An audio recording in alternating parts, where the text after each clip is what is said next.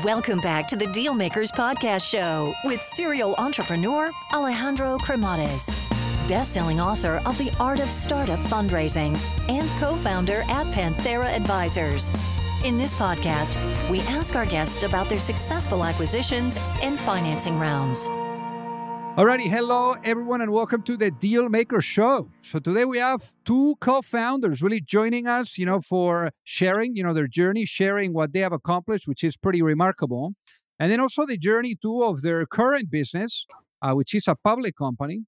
We're going to be talking about building, scaling, financing, how a pivot, you know, led to really them, you know, getting going, how they've also gone about retention and really getting great people that also stayed, you know, over the course of time, uh, as well as building a vertical integrated business. You know, a really interesting and inspiring uh, story, an episode that we have ahead of us. So, without further ado, let's welcome the founders of TeraWulf. That is Paul and Nazar. Welcome to the show. Thank you very much. Thank you. So let's start with Paul. So, Paul, originally born in New York, but as you say, life got really interesting in college. So, give us a walk through memory lane. It's not that fascinating. I went to the Naval Academy at Annapolis. Uh, and for a kid from New York, it was a little bit uh, of a change in experience. Um, graduated Annapolis, uh, went to the Naval Service, became a anti-submarine warfare officer, served at sea for almost four years, ended up as a naval aide to the Secretary of the Navy, um, and and I think I learned a lot there about the exercise of restraint, um, risk reward, um, how important discipline was in terms of prosecuting a business plan. Um, and and I, you know, when I left the service, I went to Salomon Brothers. I became a trader, um, and then uh, after a couple of years, I joined Marvin Davis, where we applied a lot of valuation uh, methods that we had used in trading to include in valuing derivatives uh, for the early stage of the oil and gas derivative markets, uh, which was pretty exciting. One thing that you were alluding to earlier was a discipline, no, when executing a business plan, you know, and and what the Navy, you know, actually taught you. Can you double click on that? You know, why, you know, that discipline was so important and how do you think that it has served you, you know, later on? So, you know, in the in the Navy, I you get reviewed periodically, and, and one of the comments in one of my reviews from my skipper was that Prager had a sense of outrage, and um, and so he would come with an opinion, and then he was tenacious in seeing it through. And and the problem is, there are 15 million reasons why you shouldn't do something. It's harder to find reasons why you should, but when you do, you got to do it. You got to you got to assume acceptable risk reward standards, and then you got to stay the course. And I think that, um, believe it or not, in the Navy, everyone thinks, oh, you're told what to do. You, you could exercise a lot of initiative in the Navy. Um, and I had great opportunities to do that at sea, served with some fantastic people. Um, and I think in business, you have to have an opinion. You have to be prepared to fight, to express that opinion in a correct and proper way and you have to stay the course. And, and that requires discipline because everyone is shooting bullets at you. Everyone's trying to take anything that you, you've done right away from you, and everyone's trying to sort of uh, prevent you from getting where you want to go, particularly if you have a unique or novel idea.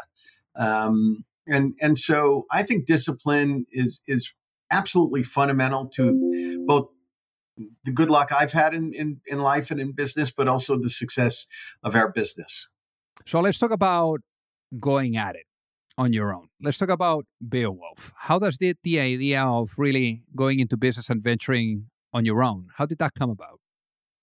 You know, when when I when I left the um, the Navy, I told you I went to Salomon Brothers and Marvin Davis, but I I was fairly entrepreneurial, and um, in fact, at the time, Goldman Sachs was representing Montana uh, Montana Power Company, which was converting over into telecom. I think it was Touch America, um, and it was shedding some of its power assets. So I ended up bidding for their um, their power unregulated power subsidiary, Continental Energy Services, and I was bidding against big big corporations, Tenaska, you know, just real big power companies, and I just was representing myself and a couple of people that were with me then and are still with me today, by the way, Douglas Halliday, Jimmy Notaris, um, and and bid in a in a Wall Street, if you will, house sponsored auction process where we had to deliver uh, the ability to, to demonstrate the ability that we knew how to value the asset, that we could pay for it, that we could afford it. And it, it took a lot of scrambling. It took a lot of guts. It took a lot of relationship management. Um, but we succeeded. We ended up buying uh, Continental Energy Service in auction, beat out a bunch of other much higher bidders, to include Enron was a bidder uh, in that process. Um, and then we had the basis, an asset basis with people that we then were able to scale. So we then took that and we bought the unregulated power subsidiary of Montana Dakota Utilities, uh, also another Goldman Sachs process, um, where we were both the best bidder but a shrewd bidder, and and we made we did very well on on both those assets. I mean, there were a number of power plants in them. We fixed them. We kept the people. We sold some. Uh, we refinanced others, but it was all about um, staying on message, which was contracted power generation at the time.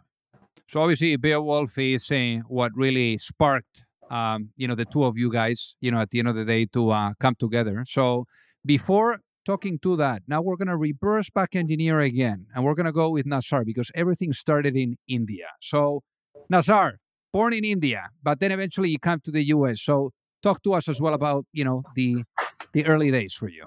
Sure, sure. Born in India, but raised in the states. Um, you know, typical immigrant story. You know, my father came to, to study the United States.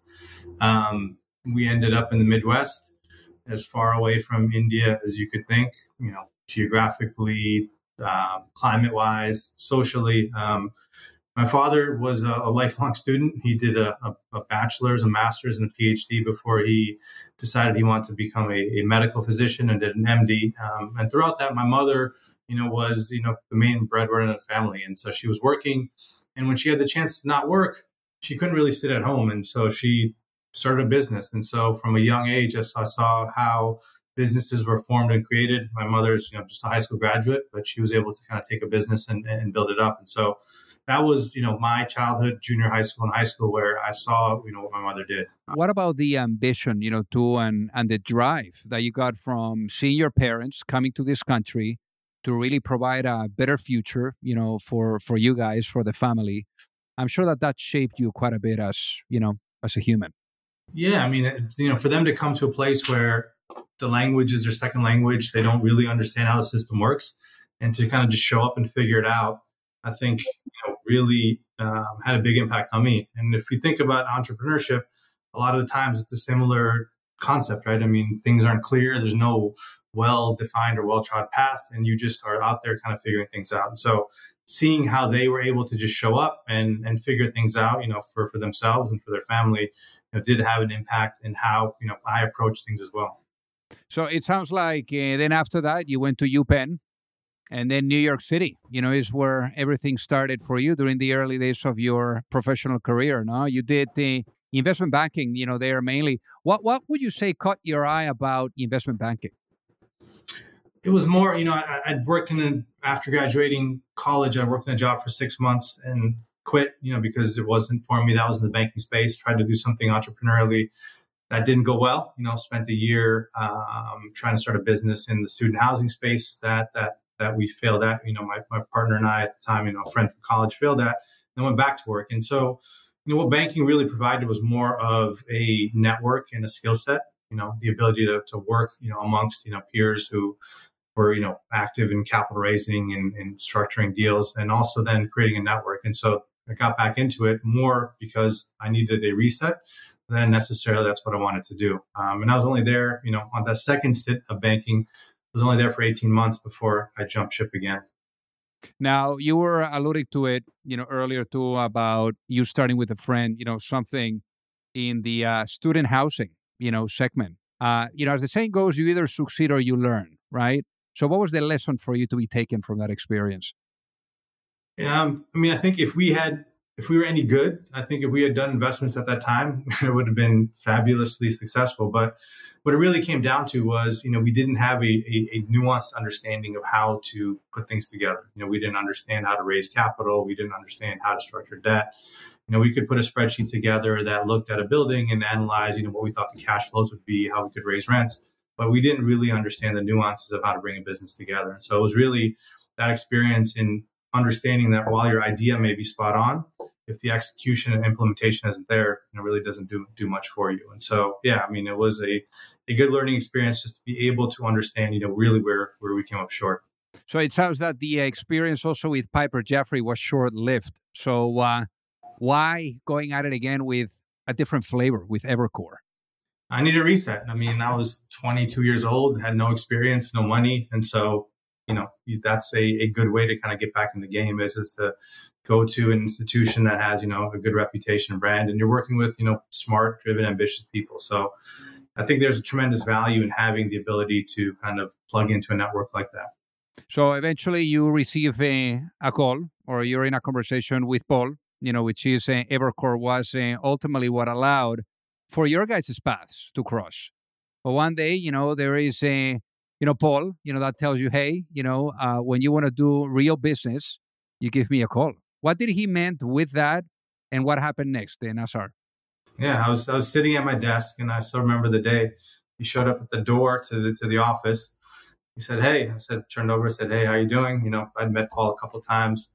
Um, he asked me a few questions on how I was doing, what was happening, and while he was leaving, he said, "Hey, listen, you know, when you really want to to have fun doing business and, and engage in real business, you know, give me a call."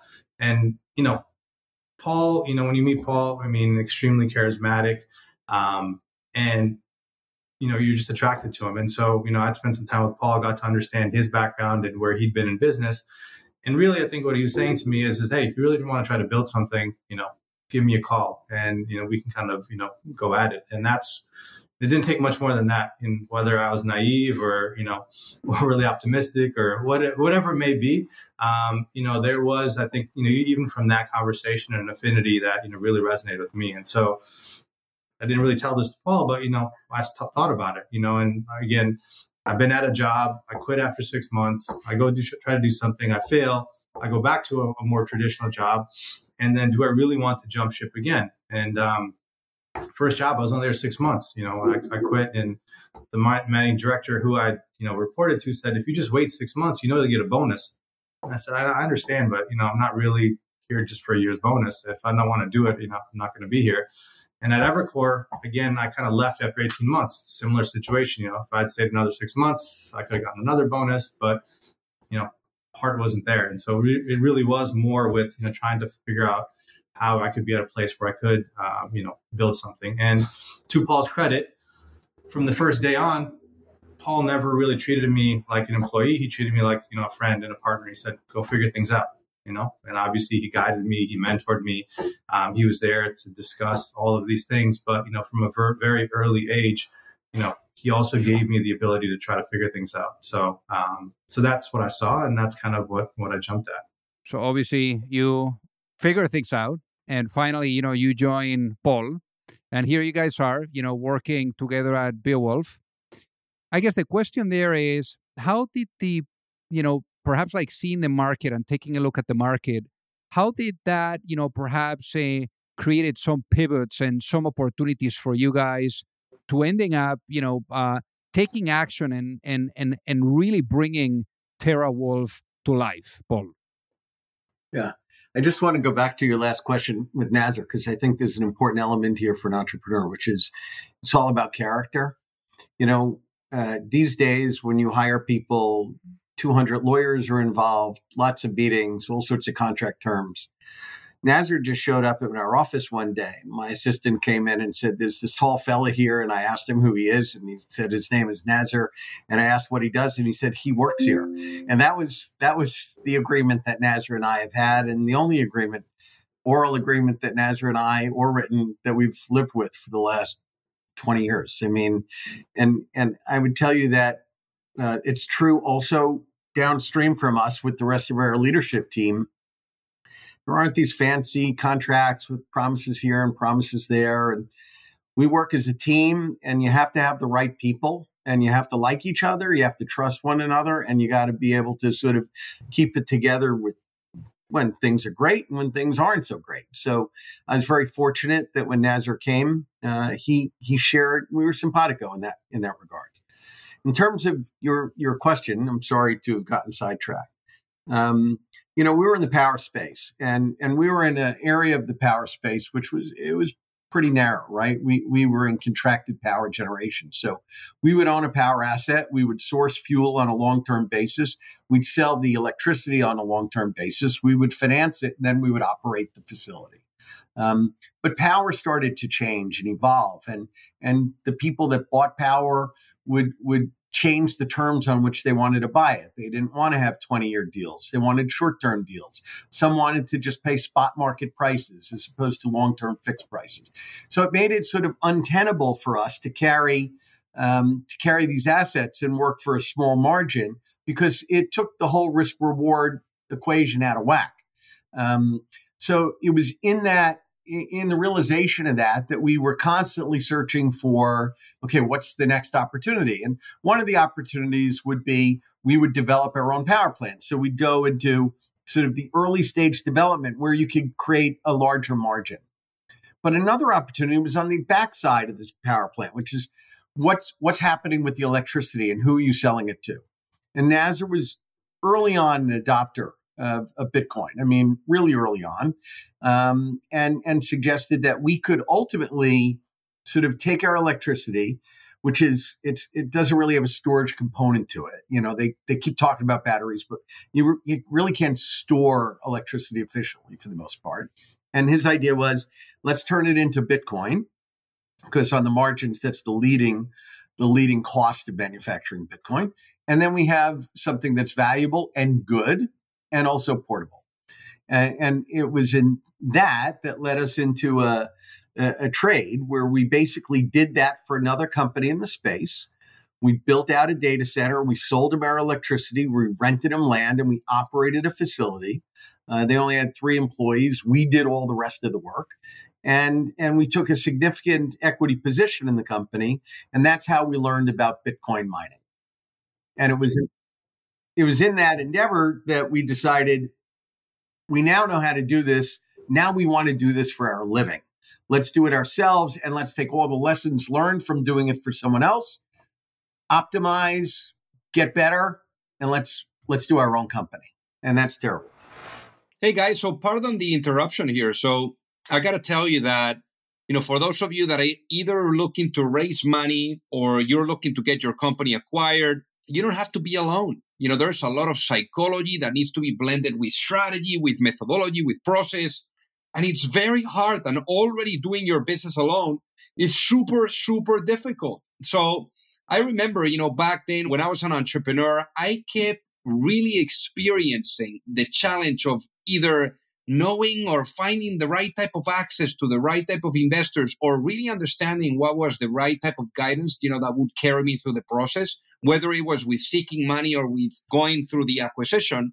So that gap that i found being an entrepreneur is ultimately what pushed me later on when i met my co-founder at panthera mike Sieversen, to really put together an advisory firm where we are guiding entrepreneurs and founding teams through the capital raising efforts, whether you are at a seed stage or at a Series A stage, or if you are going through the process of an acquisition and you are in small to mid cap type of um, cycle. So again, you know, we would help you from guiding you and and supporting you from A to C all the way to the end as an extension of your team. And there's no reason for you to do this alone. So with that being said, if you would like to find out more, feel free to send me an email at alejandro at pantheraadvisors.com and we would love to take a look at helping you out. So now, when we're talking about our own company, TeraWulf, Nazar, for the people that are listening, what ended up being the business model of TeraWulf? How are you guys making money? Fundamentally, we are a we mine Bitcoin. So we uh, produce, we procure power, we procure electricity at the lowest cost possible. Um, TeraWulf is a zero carbon Bitcoin miner, uh, meaning almost all of the electrons we consume come from zero carbon energy sources, hydro, nuclear predominantly. Um, we run them through a bunch of machines um, that are dedicated, spe- specifically mine Bitcoin and produce Bitcoin on, on the back end. Um, in our last month, you know, we, we generated about 350 Bitcoin, you know, last month. Kind of going forward, we should be hitting about 500 Bitcoin a month, you know, in the next, you know, couple months here. So we are a producer of, of Bitcoin. You know, that's kind of what people look at. But if you really kind of peel the onion a little bit, you know, fundamentally we're a converter. And that was what we were as before when we were in the power business. As Paul had mentioned, we were procuring fuel, whether that's coal or gas or kind of the wind or the sun, um, running it through a turbine and generating electricity. Fundamentally, we're, you know, converting a fuel source, running it through a, a turbine and a generator to, to produce electricity. And so Bitcoin mining is effectively the conversion of a kilowatt hour of electricity. You run it through a machine called ASIC and you generate hash, which you know translates into to Bitcoin produced. And so again, fundamentally, we are a converter of, of one product into you know this global commodity called Bitcoin. And and also, how has it been? You know, Nazar, just to double click on that too. Uh, that advantage of you guys being able to build this as a really vertical, you know, integrated type of operation that's critical. I mean, at the end of the day, you know, our view and what we tell, you know, people is that fundamentally the mining of Bitcoin is an infrastructure play in understanding how to procure power, how to locate loads to to uh, consume power is critical to the efficient and low cost production of, uh, of Bitcoin. And so the team that we have, you know, Paul, myself, and, and the rest of the team is the very same team that developed and operated and owned power plants. Um, and so that very same skill set of understanding how the grid works, how to connect loads to the grid, um, that very same skill set is relevant in, in what we do with respect to Bitcoin mining. And, you know, we have been able to, you know, we've probably put up 400 megawatts of capacity in the last few years um, to mine Bitcoin. And I would say, you know, of any group that's out there, that's probably, you know, top three or four, you know, kind of, you know, nationwide in terms of, you know, how much, you know, infrastructure that's been put up by, by a group. And so that same skill set, that same understanding of the supply chain for the equipment, for the transformers, you know, distribution panels, is all of the same work that goes into putting up a Bitcoin mining facility. And so that vertical integration um, is key to how we produce Bitcoin at the lowest possible cost. So I um, I see that you guys are listed on Nasdaq, you know, and I believe that you guys have raised uh, over 400 million. What has been the experience too of capitalizing the operation and going, you know, through the different cycles, Paul? Yeah. Um, listen, it, there's a big difference between running a private company and running a public company. And um, when you when you run a, a private company, you, you, take a view uh, and you focus on execution. When you run a public company, um, you you take a view, but you need to be mindful of the perception of of everything you do. Um, you don't want to really focus as CEO on your stock price, but at the at the end of the day, it is important um, because it, it's something that shareholders look at and and will judge you on. And so, uh, I think being aware of every every step along the way, and it it cuts time in in half and half and half and half and half. Every single thing you do, you're really doing it in much shorter time bites because um, you can't just say, "Hey, this is what we're going to do. We're going to go off and build it," and then six months later you show up. You're in a very competitive environment. You're being judged all the time, and perception is important. So that leads to you got to be able to communicate, and and I think that um, we have sort of I think led the way in terms of our financial transparency in what is you know nascent space. Um, and I think that's because we have a fantastic CFO, Patrick Fleury, and Chief Strategic Officer, Kerri Langlais. Um, so I think communication is the next part of it. And then you have to lead. I mean, you have to be able to sort of do what you tell people you're going to go do. So what we've tried to do is be very conservative in a space that's, by the way, not so conservative and tell people what we what we're going to do and then focus on delivering on it um, I think uh, over time, that's that's caused our investors to continue to come back um, and bolster our our uh, shareholder community. So I think I think those are the big lessons learned for me. Um, and again, um, a public company is a great privilege because you've you've got a fiduciary duty to your investors. It's an honor, um, and you don't want to disappoint. So you're all in. You know, this is this is it's not a job; it's a lifestyle. I hear you. I hear you. Now, to double click on that, Paul. You know, obviously, you know, with investment, there is a, as you were saying, you know, it's a, the fiduciary duty, but also they're they're betting too on a vision right? And uh, and I think that the vision is not just applied to the way that you onboard investors; it's also applied to the way that you onboard employees and then also customers. No? So, with that being said, imagine if you guys were to go to sleep tonight and you wake up in a world where the vision of TeraWulf is fully realized. What does that world look like? Let's start with Paul.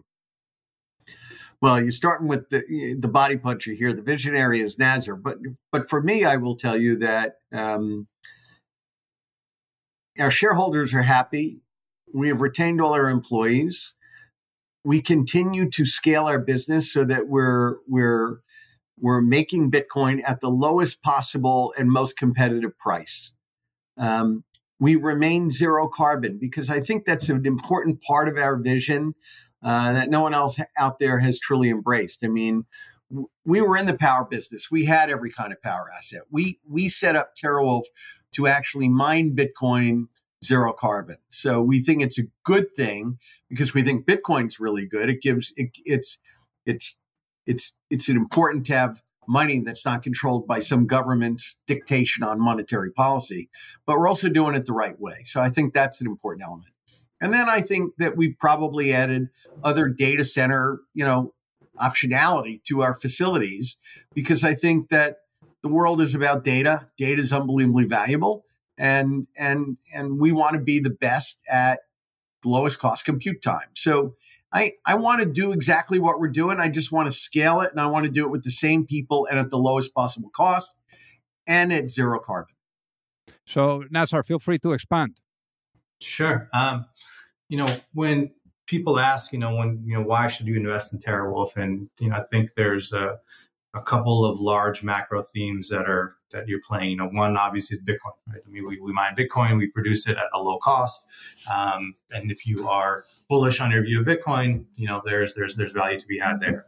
Um, but in addition to that, you know, what really brought us into the space is that you know if you think about just the concept of electricity and its importance in driving economic development, prosperity, kind of wealth, you know, power and electricity is critical to that. Um, and you know, you pick kind of you know what your modern convenience is. You know, there's some you know touch you know to power and kind of power supports that.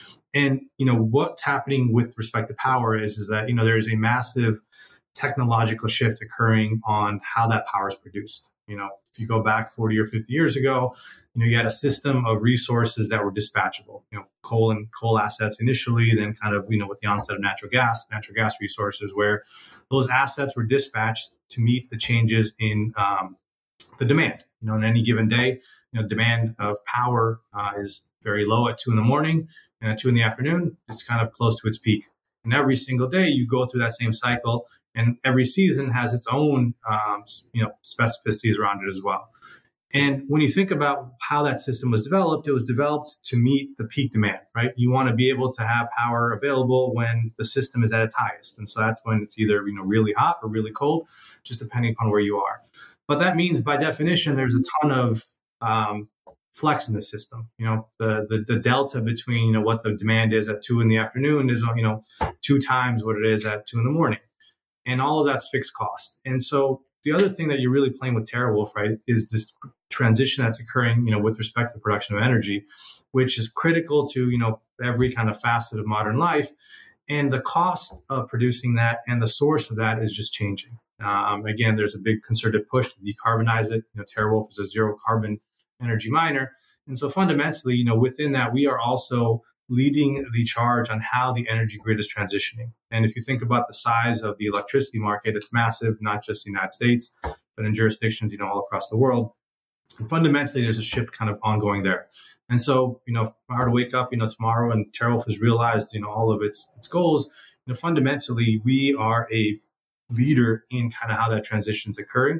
And we are a leader in how loads should be integrated back to the grid and how those loads are paid for and compensated and how they interact. And so in addition to all the things that Paul mentioned about, you know, mining of Bitcoin and being converting, you know, electricity into data, fundamentally there's also this piece of it, you know, again, going back to our entrepreneurial roots, where fundamentally we are helping shape how that transition is occurring on the energy grid.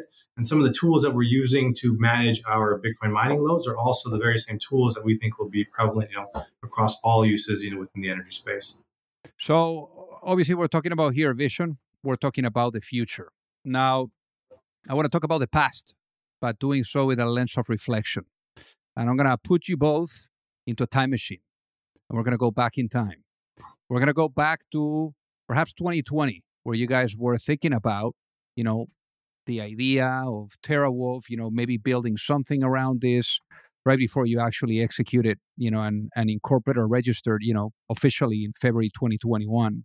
But let's say I give you guys the opportunity of going back in time and maybe you know, joining one of those conference rooms where you guys were both sitting down and, and brainstorming together about what could TeraWulf or the idea of what would become TeraWulf. No? And let's say you have the opportunity of entering there and giving your younger selves one piece of advice before launching TeraWulf. What would that be and why? given what you know now? Let's start with Nazar. It's things don't move in a straight line. So, I mean, I think we have largely accomplished what we thought we would do, but the way we have done that is nowhere close to what I had thought. So, you know, you kind of take the starting point, the end point of where we're at, you could kind of draw a nice line in between those two points but I think you know, kind of the course that we've taken to get there uh, is is is far more chaotic and volatile. And so, just you know, recognizing that you know, while you're working towards that goal, things always don't go in a straight line. What about you, Paul? You know, I think time has been a critical uh, element to a lot of our uh, challenges, but also success. I mean, when we ended up doing a reverse merger, it was at the time, the peak time for SEC really looking at the space. So we thought we'd be coming out a year earlier um, than we ended up coming out. So when we ended up coming out, we, we came out, you know, right at the time that Bitcoin started to get devalued, which was pretty tough um, because we didn't have the credibility with the market or the space to really communicate how we were going to handle that downturn. So I think thinking about time and how we could have maybe hedged that uh, or how I would hedge it in the future or think about it would have been one thing. And then I, I think the other is we really were very focused on ESG as an important element to the company. And I think it's a very important element to the principles of the company. And I hope to a lot of our shareholders. But in a bear market, nobody values it. In a bear market, nobody gives a you know what on the fact that you're doing it the right way and clean and and all that sort of good stuff. They really care about value of the Bitcoin, period. And so I think that we probably um, we were communicating too much along an ESG line instead of a hey, we're still the low cost, most competitive operator out here. So I think it would have changed how we would have communicated with our future public shareholders. Now, for the people that are listening, that are super inspired that would love to reach out and say hi, what is the best way for them to do so, Nazar? Uh, just reach me email, Khan, K-H-A-N, at terawulf.com. What about you, Paul? Same. It's Prager, terawulf.com. I mean, we try and respond to everybody. We, you know, it's it's important. We got it. We have to be able to communicate affirmatively why we're the best company in the space and why people should buy into us. I love it. Well, hey guys, thank you so much for being on the Deal Maker Show. It has been an honor to have you with us today. Thank you. Thank you. If you like the show, make sure that you hit that subscribe button. If you could leave a review as well, that would be fantastic. And if you got any value, either from this episode or from the show itself, share it with a friend. Perhaps they also appreciate it. So also remember that if you need any help, whether it is with your fundraising efforts or with selling your business, you can reach me at alejandro at pantheraadvisors.com. You've reached the end of another episode of the Dealmakers Podcast. For free resources and materials, head over to alejandrocremades.com. Thank you for listening and see you at the next episode.